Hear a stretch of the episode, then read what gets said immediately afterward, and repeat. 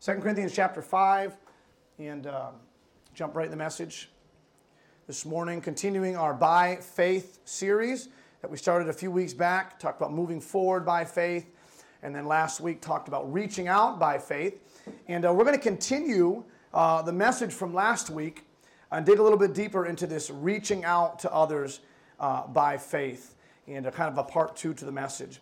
And when I say reaching out, by the way, it's not, and I know I didn't really hit on it much last week. I mean, I know my father-in-law asked during a prayer time about how can we do this?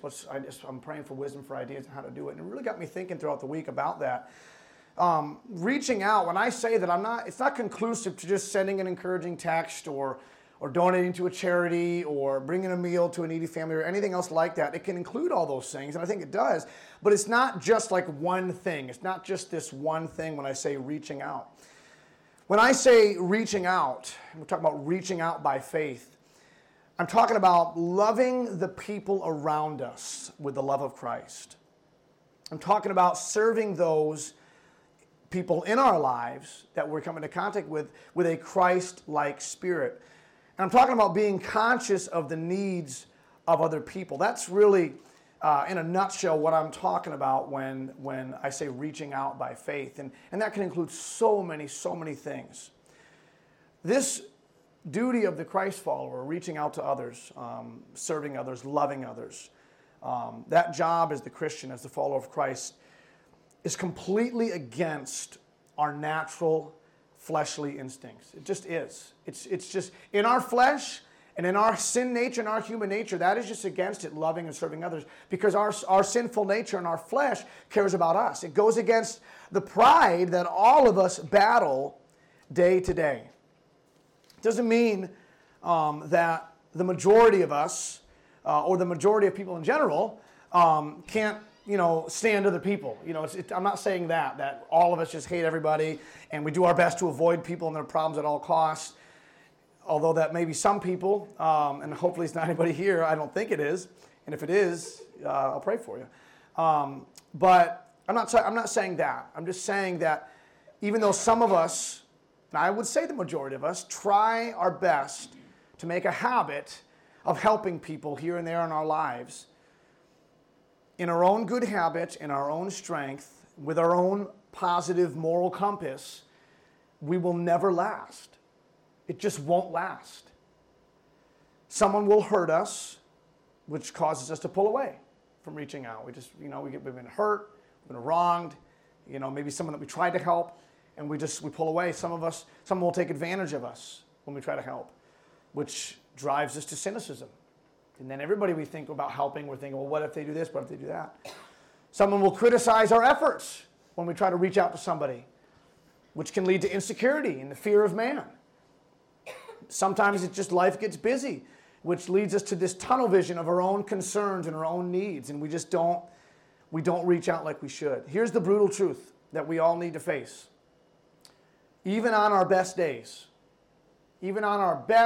days, there's usually still one person we wouldn't want to help. We wouldn't want to serve. We wouldn't want to reach out to. Maybe it's more than one person for you. But we all usually have one person, if we really thought about it, that we wouldn't want to help. And that shows not only our humanity, but it shows the sinful state our hearts are still in because of this fallen world and because we're broken people. We shouldn't be surprised at that.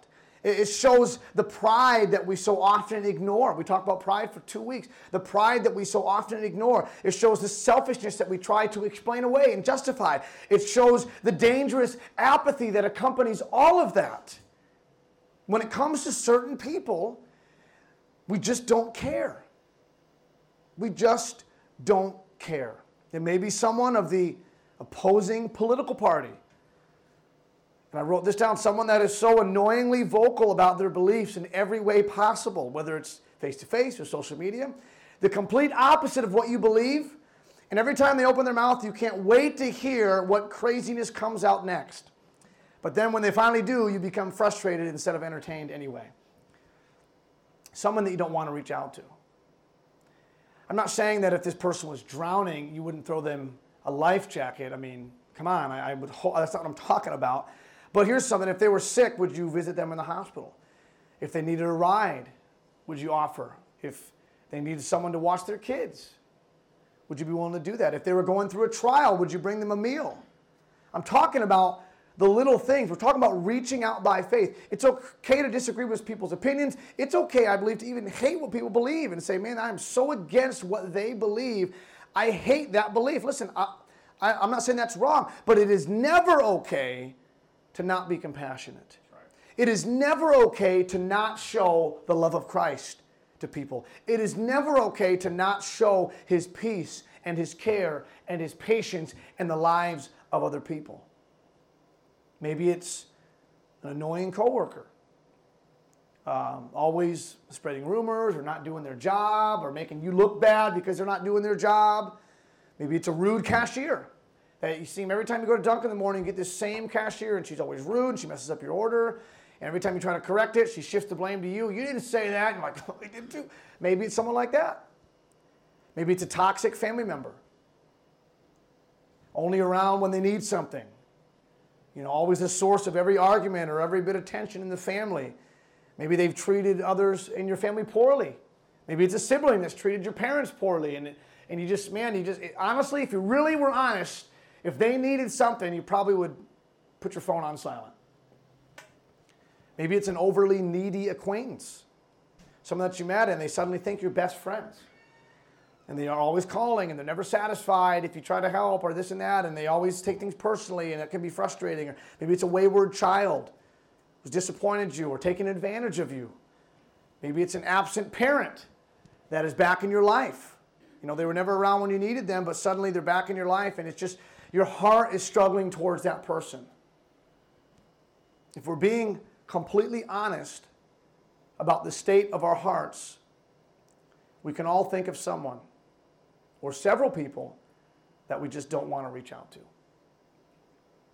I can do the same thing. So because of that fact, because of that truth in our lives,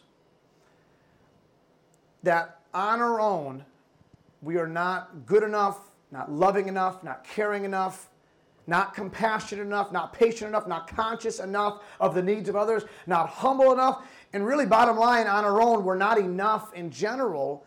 We need something else or someone else to help us as we help others. That's the truth of it all.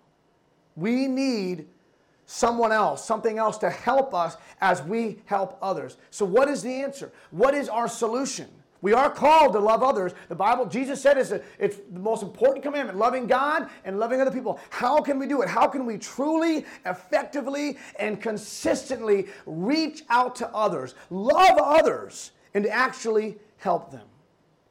The Bible says in 2 Corinthians 5, in verse 14, for the love of Christ constraineth us, because we thus judge that if one died for all, then we're all dead. True, humble, joyful, and perseverant love is not born out of raw duty, but out of worshipful gratitude. We love because he first loved us.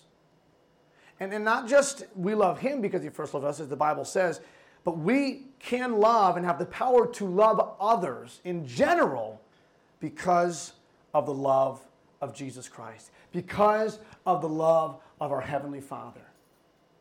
We have power through Jesus Christ to love other people. Listen, it's a sobering thought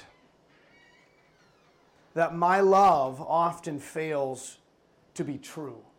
I don't mean true, not true like the opposite of fake, more of the, you know, hypocritical, I'm going to act like I love you even though I don't love. True as in straight, like an arrow that hits the mark. You know, if an archer, if he's got a quiver full of arrows, he's going to pull out one that's straight, that's not going to veer off in the wrong direction. True as in consistent, reliable, and not apt to go in some unloving direction. The truth is, my love is still often very inconsistent. Someone disagrees with me. Someone gets in the way of my plan. When I'm forced into an unexpected wait, or someone gets what I think that I deserve, in those moments like that, which all of us face, maybe even on a daily basis, it is very tempting for me to respond in a less than loving way. And it is very tempting for you to respond in a less than loving way. We can be having a great day. We can be having an awesome day, loving everybody and helping everybody. And then one small, unexpected, personal irritation throws us off balance. And suddenly we're thinking unkind thoughts. We're muttering unloving remarks under our breath, and we're storming out of the room. It happens that fast. We have to remember that true, humble, joyful, and perseverant love is not born out of raw duty, out of me just trying my best, but out of worshipful gratitude. It said true, humble, joyful, perseverant love. The second word, humble. Humble love explains why I respond like I do so inconsistently. I still lack humility. I still tend to make life about my plan and my feelings and my desires and my expectations. I lack humility. I'm still tempted to judge my day, to assess the good of my day by whether it pleased me, instead of whether I pleased God and served other people and loved other people and was loving toward other people. I'm still tempted to live as if I own my life and still fail to remember that I was bought with a price. And we all live there so often. All of those things I just mentioned cause the love in my life towards others to seem burdensome.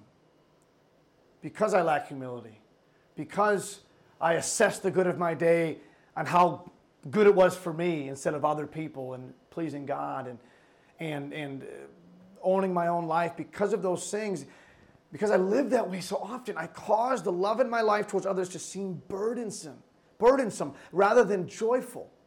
That third word we mentioned, true, humble, joyful love. It's born out of worshipful gratitude. When you are living for you, the call to love others is always a burden for you. Man, I thought of that statement and it convicted me, because I said, man, that is so true. How many times have someone had a need, or I had an opportunity to love someone or serve someone, and it was a burden to me? It was kind of like, I know I need to do this, so I'm going to do it, but it was so burdensome for me. When you are living for you, the call to love others is always a burden for you. Think about the love that you have in your life for other people, your spouse, your wife or your husband, your kids, your family, your church, the people that God has placed in your life across the board. Is loving them like Christ loves them a burden for you? Is loving them like Christ loves them a burden for you? Or is it a joyful love? Born out of an inner gratefulness for the immense, unending love that Christ has for you, that Christ has for me.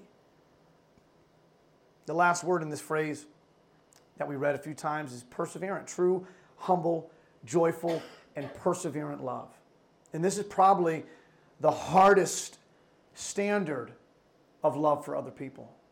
1 Corinthians 13, in these verses, says, charity suffereth long and is kind. Charity envieth not.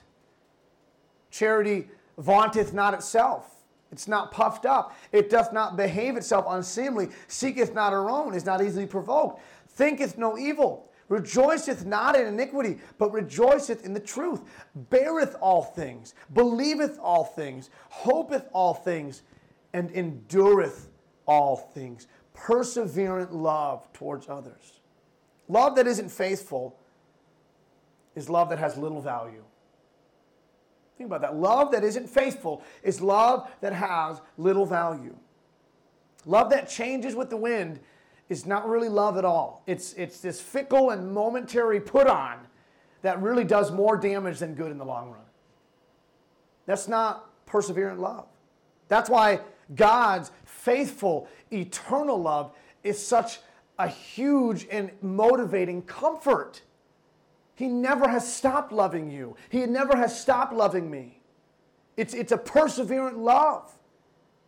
So where can true, humble, joyful, and perseverant love be found? Because as I read these things and as I studied this message, it really seems so out of reach. I know myself. I know my heart. I know my pride. I know how quick it can sneak up on me. It seems so out of reach, so hopeless, so impossible. And truthfully, if it was up to us, if it was up to me, it would be impossible. And it would be completely out of reach. That kind of love never comes from picking yourself up and telling yourself that you're going to do better. It's not going to come that way. If you had the power, if we had the power for that kind of self-reformation, the cross of Christ would not have been necessary. It wouldn't have been necessary. If we could change ourselves that much in our own strength and power, the cross would not have been necessary. The only way that I can escape the self-focused bondage of my love for me, my love for me, my selfish, prideful love, and actually begin to love others truly like Christ, is for forgiving, liberating, empowering, and eternal love to be placed in me. It's the only way. It's not me trying really hard. It's not me reading a bunch of self-help books. It's not what it's about. It's the love of Christ being placed in me. The more that I am thankful for that love, for His love for me, the more I find joy in giving it to others. Think about that. Think about your heart. Think about your life. Think about the people God's placed in life. The more that I am thankful for that love from God for me, the cross of Christ, the loving cross of Jesus Christ, giving all for me, the more I am thankful for that love, the more I find joy in giving that love to other people. God's love, willingly given to me, provides the only hope that I can have love in my heart that I joyfully give as well. That is the only hope. It's not me. It's not my moral compass. It's not my morality. It's not my upbringing. Oh, my parents were so nice to everybody. That's why I love people. No. It's the love of Christ in me to others. That's what it is. That is how our love for others can be consistent and effective, and we can consistently help and reach out and love other people. Last week I talked about reaching out and what it can be, and it can be getting our hands dirty, things like that. And I thought about but how can we truly reach out? It's not going to be just about us trying really hard or listening to a message from the pastor and going out and just trying. No, I knew it was beyond that. It's the love of Christ in us. The verse that we started with, the love of Christ constraineth us, because we thus judge that if one died for all, then we're all dead. So in reaching out by faith, we're talking about reaching out by faith. We must focus on the by faith part of that phrase, really, if we truly want to reach out. By faith, believing that I am crucified with Christ. Nevertheless, I live, yet not I, but Christ liveth in me, and the life which I now live in the flesh, I live by the faith of the Son of God, who loved me and gave himself for me. Christ lives in me. Forget about any personal strength or morality that I thought I had. It's Jesus in me that makes a difference. It's Jesus in you that makes a difference. By faith, believing that because of that truth found in Galatians 2, that verse I just quoted, believing that by faith that his divine power from Jesus Christ hath given unto us all things that pertain unto life and godliness, and through the knowledge of him that hath called us to glory and virtue, 2 Peter 1, whereby are given unto us exceeding great and precious promises, that by these ye might be partakers of the divine nature, having escaped the corruption that is in the world through lust. He has, by his sacrifice, Jesus Christ, given me exactly what I need to live and to love in this fallen world. He has given me everything I need, and it's him. He is what I need. It's the gospel of Jesus Christ. And after believing what God said, and after believing in what Jesus did, resting in those truths, and remembering that it is only the love of Christ that constrains us, that compels us, that drives us, that motivates us. It's his love. And it's not, Paul's not talking here about his love for Christ. And although that could make sense to us, man, I love Jesus so much, I want to serve him. I want to love others. I want to help others, on and on. But really, it's the love of Christ for Paul, the love of Christ for me, the love of Christ for us that should motivate us.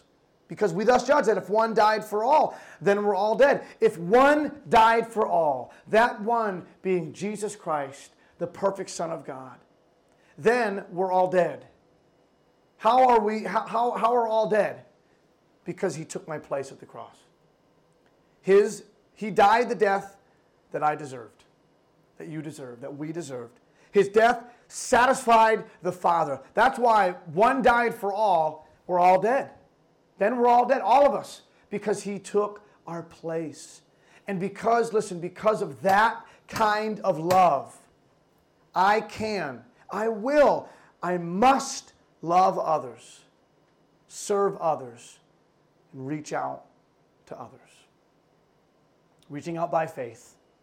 It's less about the activity and more about the motive.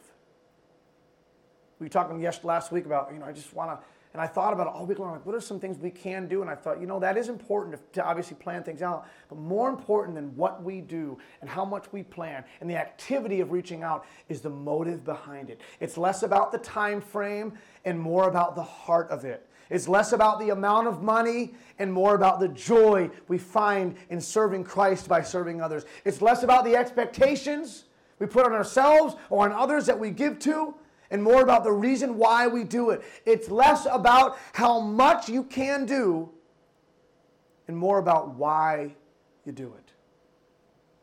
The love of Christ constrains us. Because at the end of it, it's really not even about the person that you're serving and reaching out to. It's about the Savior that you're serving. That's really what it's all about. Here's our... I did this a few weeks ago when we talked about moving forward, and I want to do it this week too as we finish up this reaching out. By faith, our by faith challenge for this week. And I want us all to, throughout this week, and even starting today, really do these things and really ask God to search our hearts. First thing I want us to do is I want us to ask God to put someone in our life this week, in your life this week, that you can reach out to and show the love of Christ to. I want you to ask God that. I'm going to do the same thing. God, put someone in my pathway this week. And I'm going to say, Lord, help it to be someone that I don't normally try to do that with anyway, like my wife and kids. Oh, my wife and God, put these people in my pathway. I'm going to serve my wife and kids. I'm talking about someone that's going to get me out of my comfort zone. Something that's gonna probably my flesh is gonna cause me to wonder, like, am I really supposed to? Lord, put someone in my path this week that I can show the love of Christ to, that I can serve.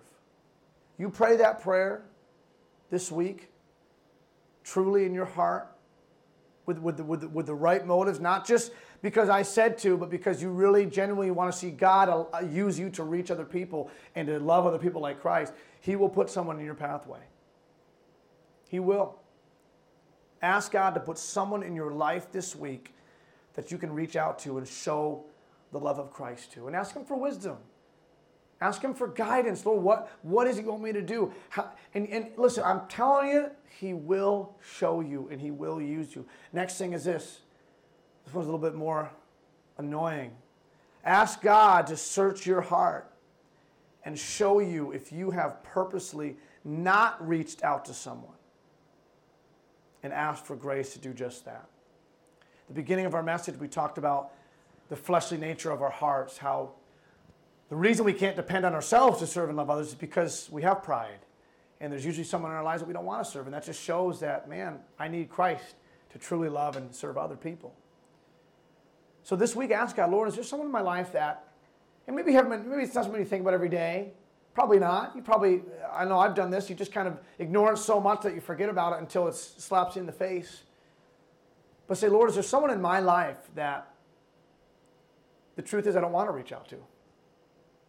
That if they had a need, I would wait for someone else to do it because I got issues. I got problems. Maybe it's bitterness. Who knows? And to say, Lord, show me, is there someone in my life that if I were honest, I don't want to reach out to them? He may bring someone to your heart. He may bring a few people to your heart. And if he does, ask him for grace to do just that, to serve that person. Hey, they may be 1,000 miles away. It may not be someone you, it may be a text message. It may be a Facebook message. It may be a phone call. It may be something. But God gives grace for that. We are not supposed to live on this earth with bitterness, with unforgiveness, with an uncompassionate heart. We are just not supposed to do that. There's nothing you can show me or tell me or prove to me from the Word of God that says it's ever okay to not show the love of Christ to somebody else. I don't like that. That's a tough truth to live for me, too. Ask God, Lord, is there someone in my life? Is there someone in my life that if they need someone, I wouldn't want to help them? And God, give me grace to do just that. And then lastly, this. Ask God to use you here at Coastline as we do our best to reach out to our community. If I'm not careful, very often I get to a point on this journey of church planting where I'm like, man, I just feel like we're not doing a lot, and it's usually fleeting because I know that God has us here for a reason at this time and what we're doing. But still, as pastor, you want to serve the community, right? We want to serve. We want to help others. We want to reach out to others. So I'm asking God to use me this week and in my life, not just as the pastor of this church, but as part of this church. We're a body. We're a family. I want God to use me, not just in a preaching sense, but here at this church as we do our best to reach out to the community and ask God to give wisdom to us and maybe give us some things that we can do now as we're starting. Listen, wouldn't it be crazy if we started reaching out to our community and even now, before we got into our building, and something that we could do, and people were like, man, what a great church. I want to be a part of that. And we're like, well, you can come, but it's tight. And for people to see, like, man, these people don't have a lot to offer right now when it comes to buildings or activities, but they truly love people. And they truly are showing Jesus to people. And there's something different about them. Man, let's ask God to use us in that way. Reaching out to others by faith. Think about those three things. Man, don't forget these things. Think about them. Ask God to put someone in your life you can serve. Ask God to show you if there's someone that you don't want to reach out to. And ask God to use you here at our church as we reach out by faith. It's the love of Christ in us. It's the love of Christ in us. It's not anything else but that. It's His love for me poured out to other people. It's His love for you poured out to other people. Our heads are bowed, our eyes are closed.